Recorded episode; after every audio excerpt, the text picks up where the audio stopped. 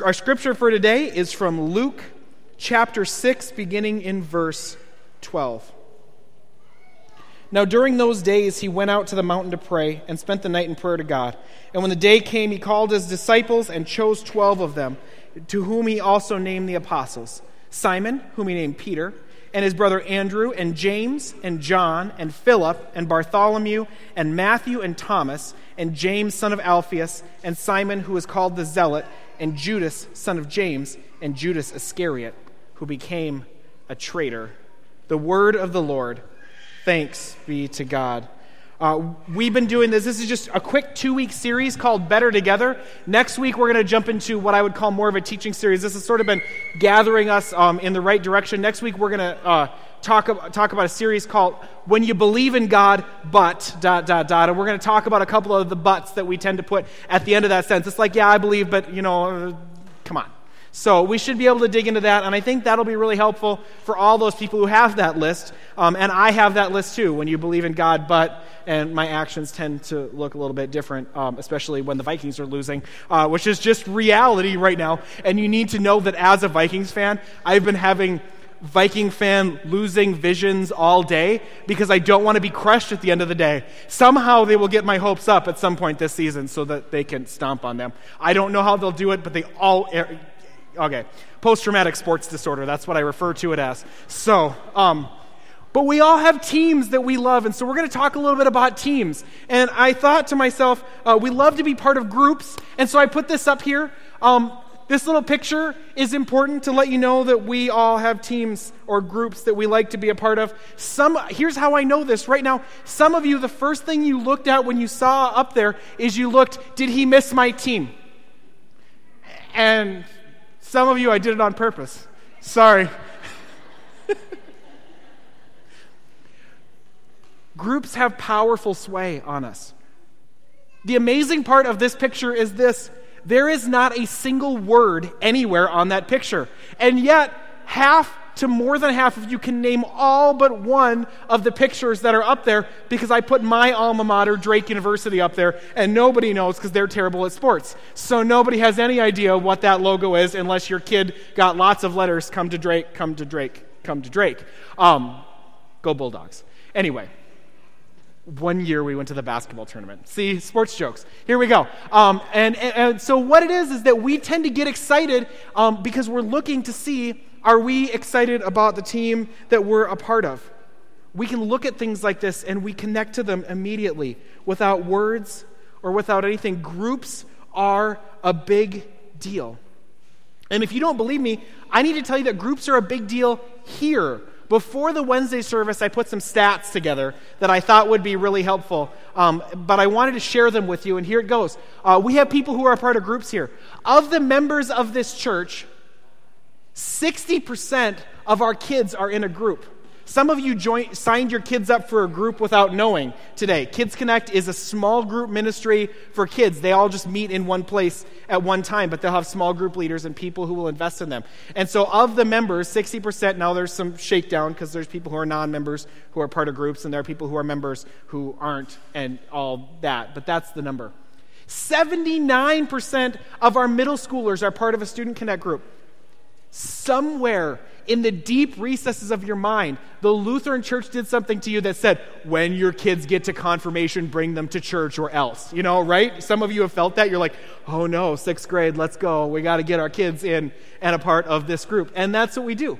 So, Student Connect, we have a huge number of people who are a part of Student Connect groups um, as a percentage. Youth Connect, uh, we have almost 40% of our Youth Connectors who are a part of a group.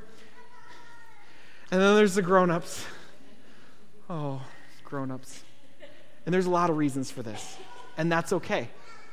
I need to tell you this. It's okay, but I want to tell you why I believe the title of this sermon applies. It's not just that your kids need a group, you need a group. Because the real, here's the reality we know people need groups, we're just not sure we need them. We know people need groups, we're just not sure we need them. You see, why is that? Why is it that we think to ourselves, you know, our kids need some church and let's, there you go. And our middle schoolers, Yeah, you know, come on, let's go right now because some of you are raising middle schoolers. Some of you are middle schoolers and some of you are raising middle schoolers, and you're kind of looking at each other awkwardly right now. And I just need you to know everybody feels a little bit like, oh, okay, mom and dad, kids, it's just kind of stressful in that season. I was that way as a kid. I was that way the last time I had a middle schooler. I'm pretty sure it's going to feel that way again the next time I have a middle schooler in my house. We kind of look at him and we go, okay, you need this group, but, but when it comes to me, we're going, I'm good. And there are some barriers to us getting involved in groups, but I think the biggest one is this we don't know why. We know that groups are important, and we send our kids because we feel like church is going to be a good influence, and we know they're going to teach them that commandment about honor your father and honor your mother, and we're waiting for that one. Um, let's go, you know, come on, let's do that. But really, why why is it that we want to be involved in groups and why do churches all across the country and this one in particular talk about groups being so important? Why do you need a group? And so i want to give you three reasons. Here's the first one that's up on the screen. You need a group because groups are where you feel important.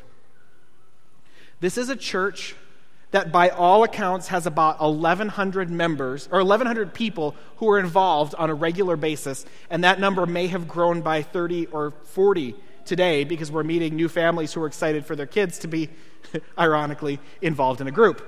Um, and so this is a big place when I went to I went to pastoral care class. You didn't know this, but pastors have to go to class to care for people because some people are naturally good at caring for people, and some people like me learned how to do that, like to show up and, and be empathetic and things like that. If you're really good at naturally caring for people, you're my favorite people in the world because I tend to forget that there are people in the way of my plans. And so you have to stop me and slow me down and say, Pastor Bob, people, love them. And I'm like, yes, Jesus said that. I should do that. But we learned in pastoral care class that you can have a pretty solid, developing, caring relationship with about 150 people in your life. Which means that if the only people I cared about in my life were my wife, my kids, my parents, I would have about 140 spots left for people in this church. Now, I can care from you, for you in a way, you know, like I love you and I want the best for you and I know your name and I know where you work. But to actually show up and be like, I knew that this family dynamic is going on and I have a pretty good idea that when I see this emotion in them, something is happening. That's not possible for us to do in a big church. And one of the biggest complaints that I, I will hear about people in churches, not this church, but just churches in general, is I went to that church and I felt like nobody knew me. I felt like a number. It was so busy, and we were sort of packed in, and it felt a little bit chaotic, and nobody really knew me. And here's the thing churches operate kind of on a bigger scale at this point in time. People have more program expectations and less like we're going to ride our sleigh to the church where 40 people, all their farms around us, are going to be a church together. Once upon a time, church was the biggest social event of the week. I live in Fargo. The reality is, church was not the biggest social event of the last 24 hours. That was called tailgating, and it happened yesterday, right? You kind of know this. You're, you're here, you were a part of that, you, you know what's up. Big things happen in the world, and, and cars and mobility have made it possible for us to go places, and churches have gotten bigger. And so the question is how can a church be a place that cares for people deeply? And the answer is how do we make church smaller again? I don't think we can hire 100 pastors to serve this congregation 10 at a time. But we can care for each other. Church groups are where you feel important. These are people who know your name, they know your story, and they know your life. In Acts, they knew all about this. Here's what it says in the scripture in Acts Day by day, they spent much time together in the temple they broke bread at home and ate their food with glad and generous hearts, praising God and having the goodwill of all of the people. They knew they needed to care together, so they met and they cared for one another.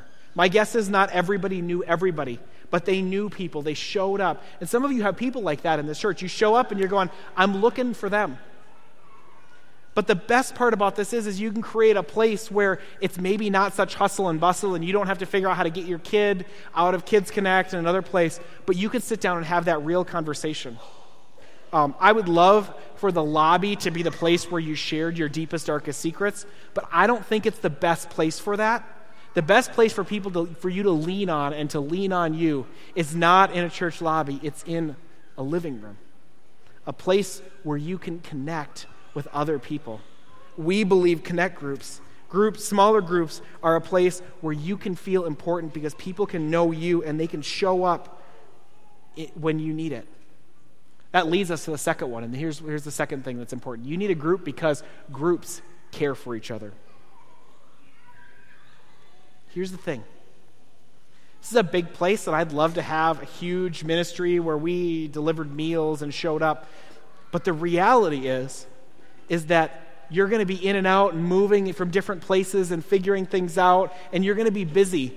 And I can't just go to the hospital and figure out who's in the hospital. HIPAA laws don't allow me to do that. Uh, last week, I couldn't even pay the bill for my oldest who is, um, needs a bill paid because I wasn't him, and I, they needed him to call and confirm some details that were going on. But when you have a group of six or eight or ten people who can show up and care for you, they know what's going on in your life. They're the people who you send that text message to, and they, you say, Man, my kid's really struggling. Could you pray for them? They're the people who care deeply. They're the people who step in over and over again. Groups care for each other in their time of need, and that is what church is supposed to do. They show up when needed with meals, to listen, to help, because the reality is, is life is going to happen. You see, a good group looks like this. Here's what it says in 1 Peter.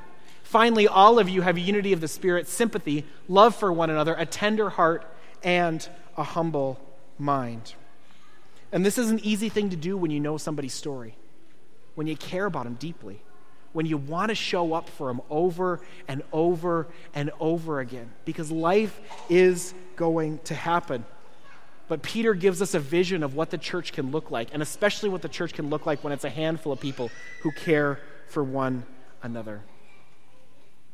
Even Jesus knew about groups. And here's the thing this church, our main focus is on knowing God, growing together, and reaching out with the love of Christ. And so often we're asking this question how did Jesus reach out with this love? How did he show up? What were his methods in order to do things? Here's what it says in the beginning of our reading today. Now, during those days, he went out to the mountain to pray, and he spent the night in prayer to God. And when day came, he called his disciples and chose 12 of them, whom he named the apostles. This may be a, a, fact you've missed as you've read the Bible a few times. Maybe nobody pointed this out to you. Jesus doesn't have 12 followers, Jesus has lots of followers. There's this whole crowd who follows him around, and everywhere he goes, they look like they look like this big party that's following him, and they've got tents, and they're hanging out, and they're following him all over the place, and they want to hear him teach. And some people come for one or two or three tour stops, and some people are like the people who follow Van Halen everywhere, and they're going to every tour stop because that's what they're going to do. I don't know, but Jesus has got this concert party going all year long over the course of three years. And at one point in time, he stops and he goes, You, you, you, you, you, you, you, you, and you, come with me. You're going to be the close ones. Now, fairness says, What about me? Why didn't he call everybody? Because he knew that if he was going to pour into a group of people, it couldn't be 400. It couldn't be 144. It couldn't be 72. He had to narrow this group down. And even among the 12, there's three who tell all the stories. They seem to be the ones that when he's going to go do the big thing, he's like, Peter, James, and John, why don't you come with me? Everybody else hang out and have a nap on the mountain. And away they go. Because he knows that he needs to shrink this group so that he can pour his life into a few people, so they can care for each other, so it can be manageable. We're not meant to be made in groups of 400. It's great because you all can come and we can do this all together at once. But the beauty is is where the processing happens happens in your group. I loved kickoff Sunday. I love doing this. This has kind of been my baby for the last six, eight months. I've been really excited to do this. And I think people have rolled their eyes at me as I was like, we're going to tailgate and have fun. But part of it is because sometimes we need to be reminded of what's happening. And sometimes we have a tendency to look like the picture that Phil's going to put up for us. We're all dressed the same. The beauty of being on a team, you're all dressed the same. You all look the same. The, this group that we have formed, they're all going to go the same direction. But sometimes, when we're all dressed the same and we're all kind of the same, we all look like the guys in the picture. Because they're not doing what they're supposed to do. They're not doing what they were made to do. They are sitting on the bench. When I look at you on Sunday mornings, I want you to hear this reality. What I look at looks a lot like benches. And benches are good. They're good for game plans, they're good for motivational speeches, they're good for figuring out, okay, what is it that we are going to do? They're good for getting a plan together. But please know this you're not intended for the bench. God didn't make you for the bench. The third reason you need a group is this you need a group because groups help you get in the game.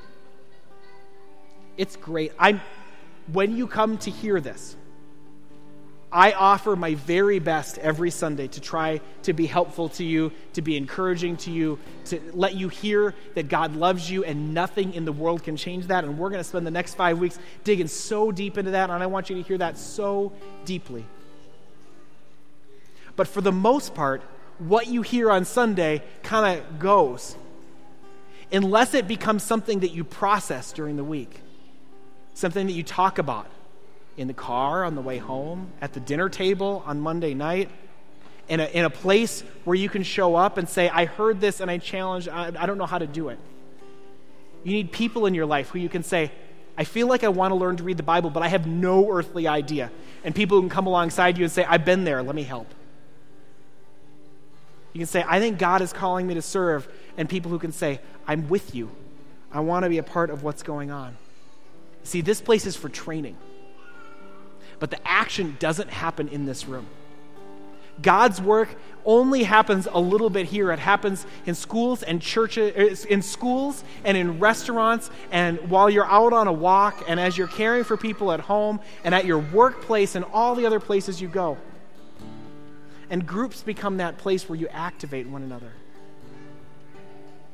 You see, God has a word for all of us, but there are ways in which we need to hear that in a relationship with somebody who we can trust, somebody who can support us, somebody who can encourage us, and somebody who can get us in the game.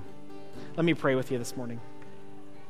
God, we give thanks that here in this place that you meet us with your good news. We pray that uh, as we get connected to one another, that you would meet us with your hope and life and joy. That you would encourage us through the challenging words of another person. That you would remind us that you love us and you have work for us to do. We pray that you would build your kingdom in this place, in this community, and throughout your world. We pray all these things in Jesus' name, and all God's people said, Amen.